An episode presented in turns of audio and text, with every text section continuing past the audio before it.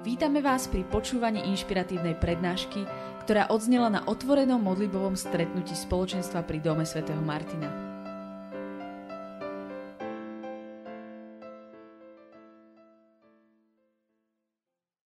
Príbeh číslo 1.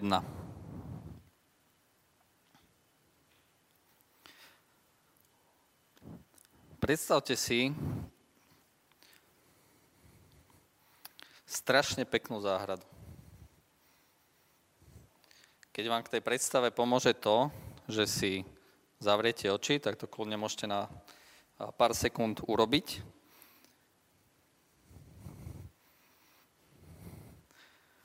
Predstavte si takú záhradu, z ktorej ste úplne úžasnutí. Predstavte si takú záhradu, kde je príjemná teplota, 28 stupňov, a vôbec na vás nepali nejak veľmi slnko, ste v takom polotieni.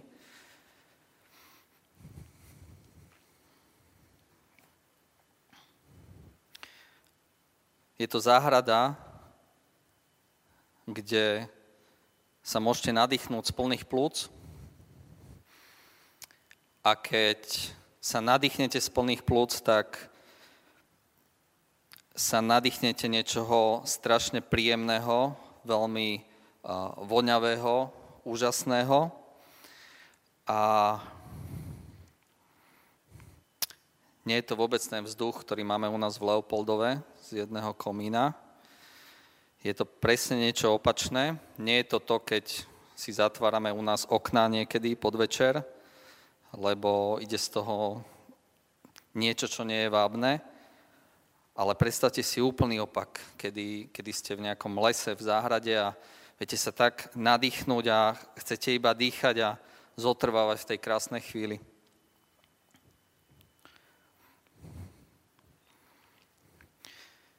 Keď ste v tej záhrade, tak teraz sa presunte pred ňu a majte pred sebou tento obraz. Obsadenie ľudí, ktorí sú tam, alebo osob, ktoré sú tam. Osoba číslo 1, muž. Osoba číslo 2, žena. Osoba číslo 3, Boh. Osoba číslo 4, had.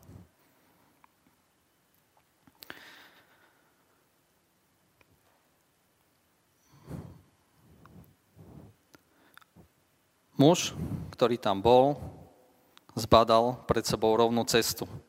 Naľavo a napravo rástli stromy a bola, dá sa povedať, divočina. Ale nie je taká divočina, v ktorej sa bojíte a v ktorej lietajú moskyty, ale krásna, neprebadaná divočina. A keď urobil nejaké 2-3 kroky, tak zrazu pocitil, ako z pravej strany sa ho niekto dotkol jeho ruky a keď sa obzrel, bola tam žena. Chytili sa spolu za ruky a kráčali dopredu a prežívali šťastie. A ako tak prežívali šťastie, a tak zrazu niečo začalo šuchotať z ľavej strany. A zostali prekvapení nebali sa, boli iba prekvapení a čakali, čo stade vyjde. A keď sa to už predieralo a bolo to stále bližšie a bližšie, tak zrazu vykukla stade ovečka, alebo zbadali jej hlavu. A tá ovečka sa poobzerala doľava doprava, vošla na tú cestu. Žena pristúpila k tej ovečke a ako sú ovečke také veľmi huňaté, tak tak si do nej položila nejak hlavu, tak jej objala krk a bolo jednoducho príjemne. Ale potom začali aj druhý šuchot, ktorý išiel z tej istej strany a ten šuchot bol oveľa väčší, ako keď sa blíži niečo väčšie. A keď zrazu už ten lomo sa zväčšoval, tak opäť rozmýšľali, že čo to bude. A na tú scénu vstúpil dvojmetrový lev ktorého výška bola ako výška toho muža. S veľkou hrivou, pozreli sa na seba, muž pristúpil k nemu, zaboril svoju ruku do levovej hrivy, začal ho tam škrapkať za uchom a všetci si užívali túto chvíľu. Ovečka a lev odišli ďalej do tej huštiny, ktorá bola na druhej strane a muž a žena išli ďalej. Ako tak išli ďalej, tak ich napadlo, že niekde tam v ďalke jazero. Chceli si zaplávať. A ako sa tak jednoducho iba rozbehli a utekali a prišli k tomu jazeru. A na boku toho jazera boli zvieratá, ktoré neboli vysoké, boli nízke a veľmi dlhé. A mali veľké papule. Boli to krokodíly. A ako sa tak na seba pozreli, muž a žena s tými krokodílmi, tak hneď vedel každý, že čo chcú. Krokodíly vliezli do vody, muž a žena za nimi, každý sa chytil jedného krokodíla a plávali cez to jazero. To jazero bolo dlhé, plávali niekoľko minút a prevedli ich na druhú stranu. A tam bol chodník a muž a žena išli ďalej.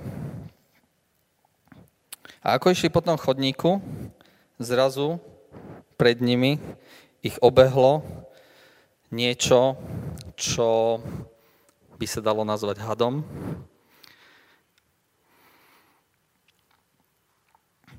Predbehlo ich to a keď prišli k jednému miestu, kde bol jeden strom, tak ten had tam už bol obtočený. A začala tá známa konverzácia. Had ich oklamal a oni jedli. Jedli z toho, čo im Boh zakázal. Had, o ktorom sa hovorí, že to je diabol, alebo bol v tomto príbehu diabol, im povedal informáciu, ktorá nebola pravdivá. A ako ich oklamal a oni mu uverili, tak zrazu ich prenikla hamba. Spoznali, že sú nahy. Žena sa pozrela na muža zbadala, aký je škaredý, si tak uvedomila, zrazu jej to došlo. Muž sa čudne pozrel na ženu a žena rozmýšľa, čo sa na mňa tak pozrel, že som nejaká tučná, alebo mám veľké brucho. A začali hľadať listy. A keď našli listy, tak sa zaodeli a potom začali rozmýšľať, že čo budú robiť ďalej.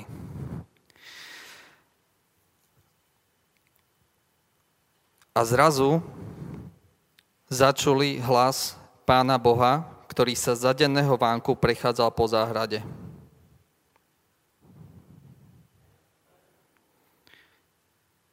Zrazu začali mať strach. Predtým mali hambu, teraz začali mať strach. A skryli sa. Počuli hlas Boha, ale skryli sa. A ako sa skryli, pán Boh ich hľadal a začala tá známa konverzácia. Jeden sa vyhovaral na druhého, druhý na tretieho.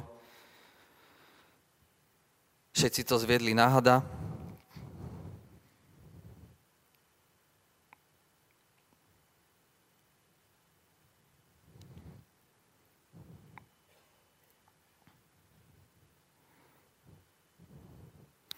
A prišiel trest. To, čo sa stalo v tomto príbehu, si môžeme pozrieť v následujúcom videu, ktoré viacerí poznáte, ale ukazuje, ako z jednej jedinej informácie z nesprávneho zdroja sa stalo niečo, čo spôsobilo obrovský chaos. Ale okrem toho, že sa pohli obrovské veci a že tá jedna uverenie jednej informácie zo zlého zdroja spôsobilo to, že veci sa pohli zlým smerom, tak napriek tomu, že to spôsobilo následne, čo pán Boh tam hovorí, možno ďalej veci o treste, tak zároveň dáva aj ďalšiu vec a dáva tam prísľubenie o tom, že diabol bude porazený. Dáva tam automaticky, teda, hneď ako vlastne ten trest spôsobuje, že muž a žena musia odísť z raja, tak pán Boh im dáva kožené zástery. Lebo vie, že tie figové listy, ktoré si prichystali oni, tak nebudú stačiť na tie veci, ktoré ich čakajú. Takže okrem toho, že im dal prísľubenie o tom, že zlo bude porazené, to zlo, ktoré vstúpilo vďaka ich rozhodnutiu do sveta, tak okrem toho ich aj prichystal na to, aby sa tomu zlu vedeli nejak vyhnúť. Alebo vedeli jednoducho sa tomuto zlu zoprieť. Stala sa taká vec, že aramejský, aramejské vojsko aramejský král chceli zajať izraelského kráľa. Preto sa dohodli viaceré tie vojenské jednotky, že sa stretnú na nejakom konkrétnom mieste, kde vedeli, že ten izraelský král chodí. Ale Elizeus, ku ktorému hovoril Boh, ktorý bol prorokom, prezradil izraelskému kráľovi vždy, kde čaká na neho aramejské vojsko. Biblii je napísané, že nestalo sa to iba dvakrát, to znamená, že sa to stalo veľakrát. A ten aramejský kráľ už bol naštvatý a pýtal sa tých svojich poradcov okolo, že počúvajte, že, že už ma to totálne štve, že povedzte mi, kto neustále prezradza izraelskému kráľovi, že kde budeme. A jeden z tých ľudí, ktorí tam boli, povedal, že v Izraeli je prorok, ktorý sa volá Elizeus a on vždy prezradí izraelskému kráľovi, že kde sa budeme nachádzať. Tak král dal pokyn, aby išli, aby niekoľko desiatok vojakov išlo a aby našli Elizea a aby ho chytili. Aby Elizeus nemohol dať znamenie izraelskému kráľovi, že kde sa nachádza aramejské vojsko.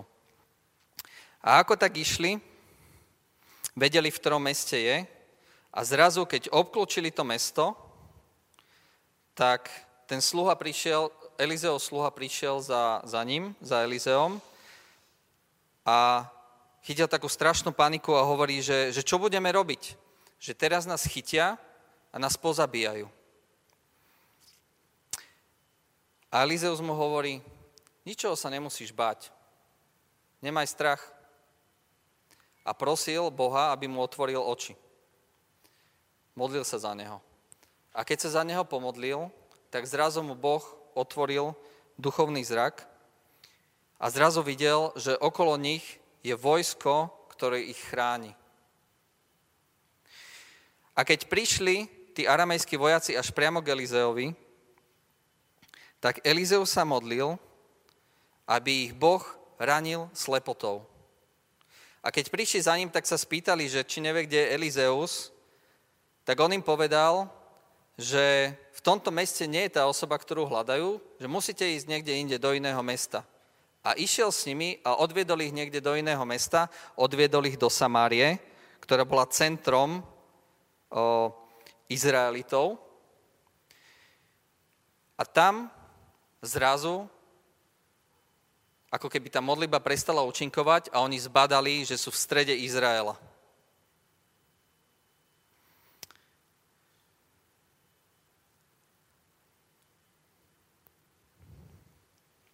Ako je to možné, že niektorí ľudia vidia plnú realitu?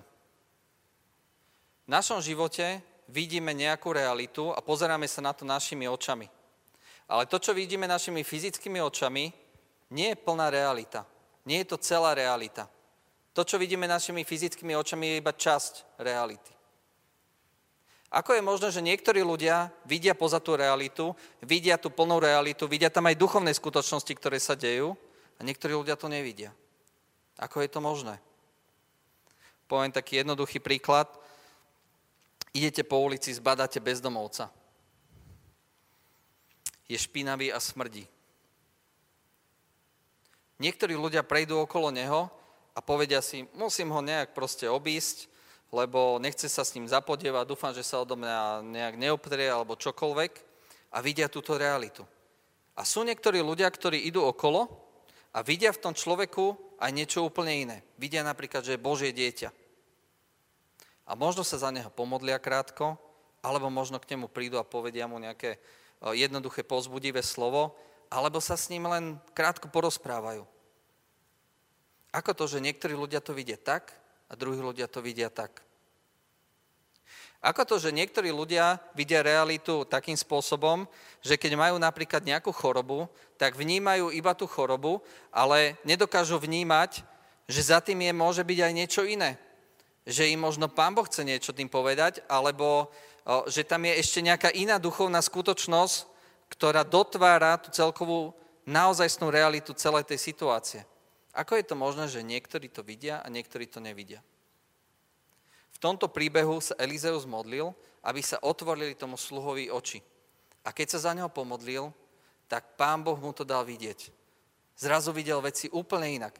A to, čo videl, tú fyzickú realitu, bolo niečo úplne, v skutočnosti niečo úplne opačné. Keď sa na to pozrel fyzickými očami, tak ho naplnil strach. Ale keď sa na to pozrel očami možno svojho srdca, ktoré mu otvoril Boh, tak zrazu videl tú skutočnú realitu a ten strach od neho odišiel. Keď rozmýšľam nad kresťanstvom, tak kresťanstvo, v Biblii sa o tom píše, že a Kristus nestal z mŕtvych, tak marná je naša viera.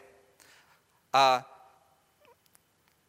keby som mohol dodať k tým slovám, tak by som ešte dodal, že kresťanský život je strašne smutný, pokiaľ nedokážeme vidieť veci našim duchovným zrakom.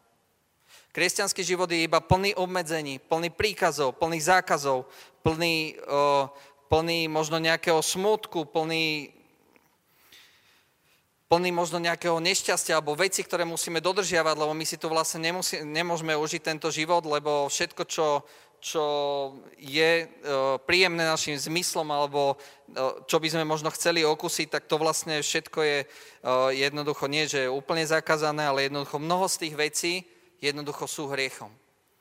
Ale keď sa na to budeme pozerať našimi fyzickými očami a myslieť si, že toto je realita, tak naozaj z toho budeme smutní a kresťanský život nám nebude dávať zmysel. Ale Boh nás stvoril inak. Boh nás stvoril, aby sme videli realitu úplne inými očami. Nie našimi fyzickými, ale našim duchovným zrakom. Budeme mať chvíľku ešte čas, kedy sa budeme e, modliť za to, aby sme videli viac. Ale chcem vám povedať ešte taký krátky tretí príbeh, e, ktorý si pamätáte určite takmer všetci e, z Biblie, je to z Nového zákona, kde sa stalo to, že Peter apoštol Ježiša, jeho následovník, keď sa ho Ježiš pýtal, za koho ma pokladáte vy, tak povedal, ty si Mesiáš, syn živého Boha. A Ježiš mu na to povedal, toto ti nezjavil, nezjavilo telo, alebo ja by som to preložil, že toto ti nezjavilo, nezjavil tvoj fyzický zrak, to, čo vidíš, ale zjavil ti to nebeský Otec. A v zápäti bola situácia, kedy Ježiš rozprával o svojom utrpení a hovoril, že bude mnoho trpieť. A Peter si ho zobral nabok a hovorí mu, páne, to sa ti nesmie stať. A viacerí poznáte, čo Ježiš mu odpovedal. Odíď mi z cesty Satan, lebo nemáš zmysel pre Božie veci, ale iba pre ľudské nemáš zmysel pre Božie veci, ale iba pre ľudské. Ak budeme mať zmysel v našich životoch iba pre ľudské veci a pre videnie ľudskej reality, tak náš život ako kresťanov nebude, nebude naplnený. A to, že to tak vidíme, môže znamenať aj to, že nie sme veľa, veľakrát naplnení Duchom Svetým. A prečo nie sme naplnení Duchom Svetým? Prečo ho nevoláme? Ježiš povedal, vždy, keď budeme prosiť o Ducha Svetého, tak nám ho dá. Vždy, keď budeme prosiť Ježiša, aby sme videli, tak nám to dá. Vždy, keď budeme prosiť o to, aby On nám dal veci, vidieť v úplne inej realite alebo v tej naozajstnej plnej pravdivej realite, tak nám to dá. Je to pre nás, je to pre kresťanov, je to pre každého jedného z nás. Nie je to pre nejakých ľudí, ktorí sú tuto na pódiu alebo chvália Boha, nie je to pre nejakých rečníkov alebo pre nejakých kresťanských lídrov, je to úplne pre každého kresťana. Úplne pre každého. Vidieť veci duchovným zrakom že keď sa ti zdá, že v tvojom živote je iba nešťastie, beznádej a že tvoj život vysí niekde nad prepasťou, tak ti hovorím, že toto nie je žiadna realita. Že to iba ty vidíš fyzickými očami, ale nevidíš to možno svojim plným duchovným zrakom. Lebo Pán Boh hovorí, že On má úplne iné myšlienky o tebe. Že nemá o tebe myšlienky súženia, ale má o tebe myšlienky pokoja. Boh chce, aby si videl, aby každý jeden z nás videl, a videl realitu takú, aká je. Jedna jediná informácia spôsobila zo zlého zdroja, keď jej uveríš a postavíš na nej svoj život, možno aj nevedomky, tak tvoj život sa môže začať uberať úplne iným smerom. Ako zistiť, ktoré informácie sú pravdivé a ktoré sú správne? Poprosím ďalší slajd. Dávam úplne taký jednoduchý návod. Najprv zisti, tá informácia, ktorá ti vôjde do hlavy, alebo ktorú si pomyslíš, že odkiaľ ide tá informácia. Je to nejaká myšlienka, alebo je to od nejakého človeka, alebo o, browsuješ možno na internete, je to nejaká informácia z internetu? Najprv si toto identifikuj. Potom, čo je zdroj informácie? Je to dôveryhodný zdroj? Dá sa tomu veriť? Možno veľa, veľké percento z nás podlieha tomu, tak jak sa hovorilo niekedy, že to, čo je v televízii, takže to je pravda, tak teraz sa mi zdá, že veľakrát podliehame tomu, že to, čo je na internete, že to je pravda. Odkiaľ je ten zdroj informácií? Je to dôveryhodný zdroj? A moja tretia otázka je, chválim Boha každý deň? Chválim Boha každý deň? ako keby to zdánlivo nesúviselo, ale v skutočnosti to súvisí, lebo ak si, ak si nájdem čas na pána, ak si nájdem čas na jeho počúvanie, ak si nájdem o, o, čas na to, aby som bol s ním, tak pán Boh ma premenia. Ak si nájdem čas na čítanie Božieho slova, čo je štvrtá vec, ak ho čítam pravidelne, tak jednoducho postupne začnem vidieť veci úplne inak.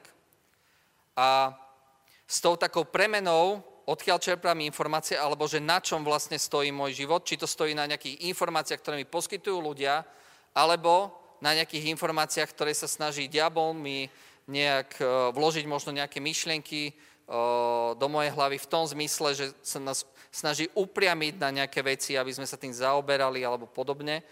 Odkiaľ je tá informácia, z čoho čerpáš? A s premenou mysle alebo z postavení svojho života na informáciách z Božieho slova, tak to je niečo podobné ako schudnutím. Keď chceš schudnúť, tak musíš chudnúť postupne.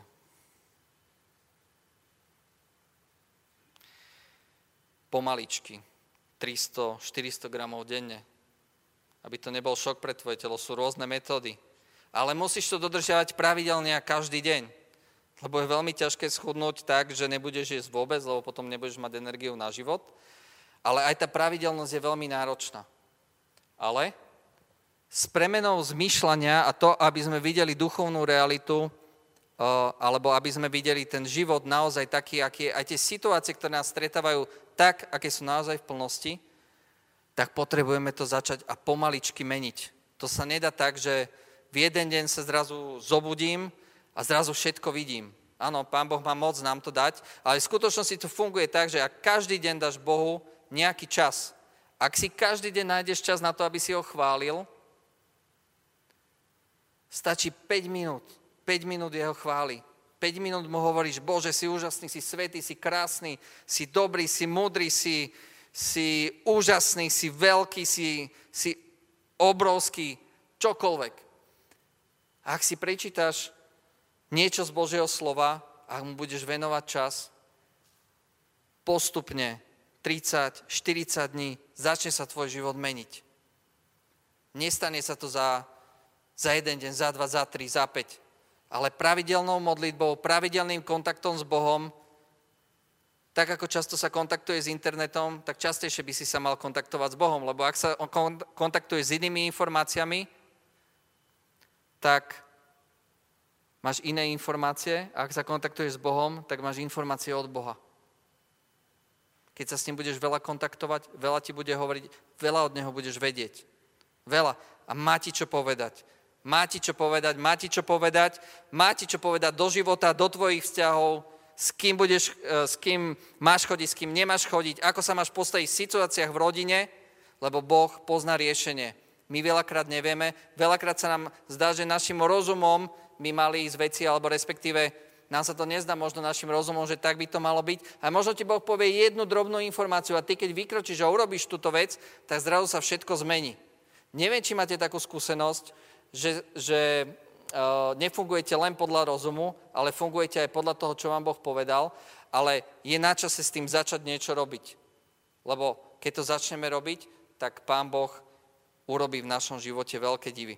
A ja by som poprosil, aby teraz prišli ešte hudobníci na chvíľku na pódium a poprosíme Pána Boha, aby nám otvoril náš zrak, aby nám otvoril náš duchovný zrak, aby sme videli. Môže to byť taký naozaj uh, pekný začiatok a ľudia, ktorí, mnohí ste tu, ktorí už vidíte veľa, akože veľa z duchovného sveta a vidíte naozajstnú realitu veci, tak sa budeme modliť, aby Pán Boh nás ešte viac otvoril Duchu Svetému, aby sme videli ešte viac. A tí, ktorí napríklad s tým začínajú, tak poprosíme Boha, aby sa niečo v nás naštartovalo, aby sme mali silu nasledujúce obdobie, niekoľko pár dní, a týždňov začať takú naozajstnú premenu a začali čerpať informácie nie z tohto sveta, ale začali čerpať informácie od pána. Pán má toho veľa, čo povedať a chce nám hovoriť každému jednému z nás. Nikto nie je výnimka, nikto, naozaj nikto. Nikto. Nie je to iba pre svetých, je to pre hriešnikov. Je to pre nás. Pre každého jedného z nás. Niekto sme väčší hriešníci, niekto menší. To posúdi Pán Boh. To posúdi On spravodlivo. Ale nás miluje. Ale nás miluje, nech sa stane čokoľvek.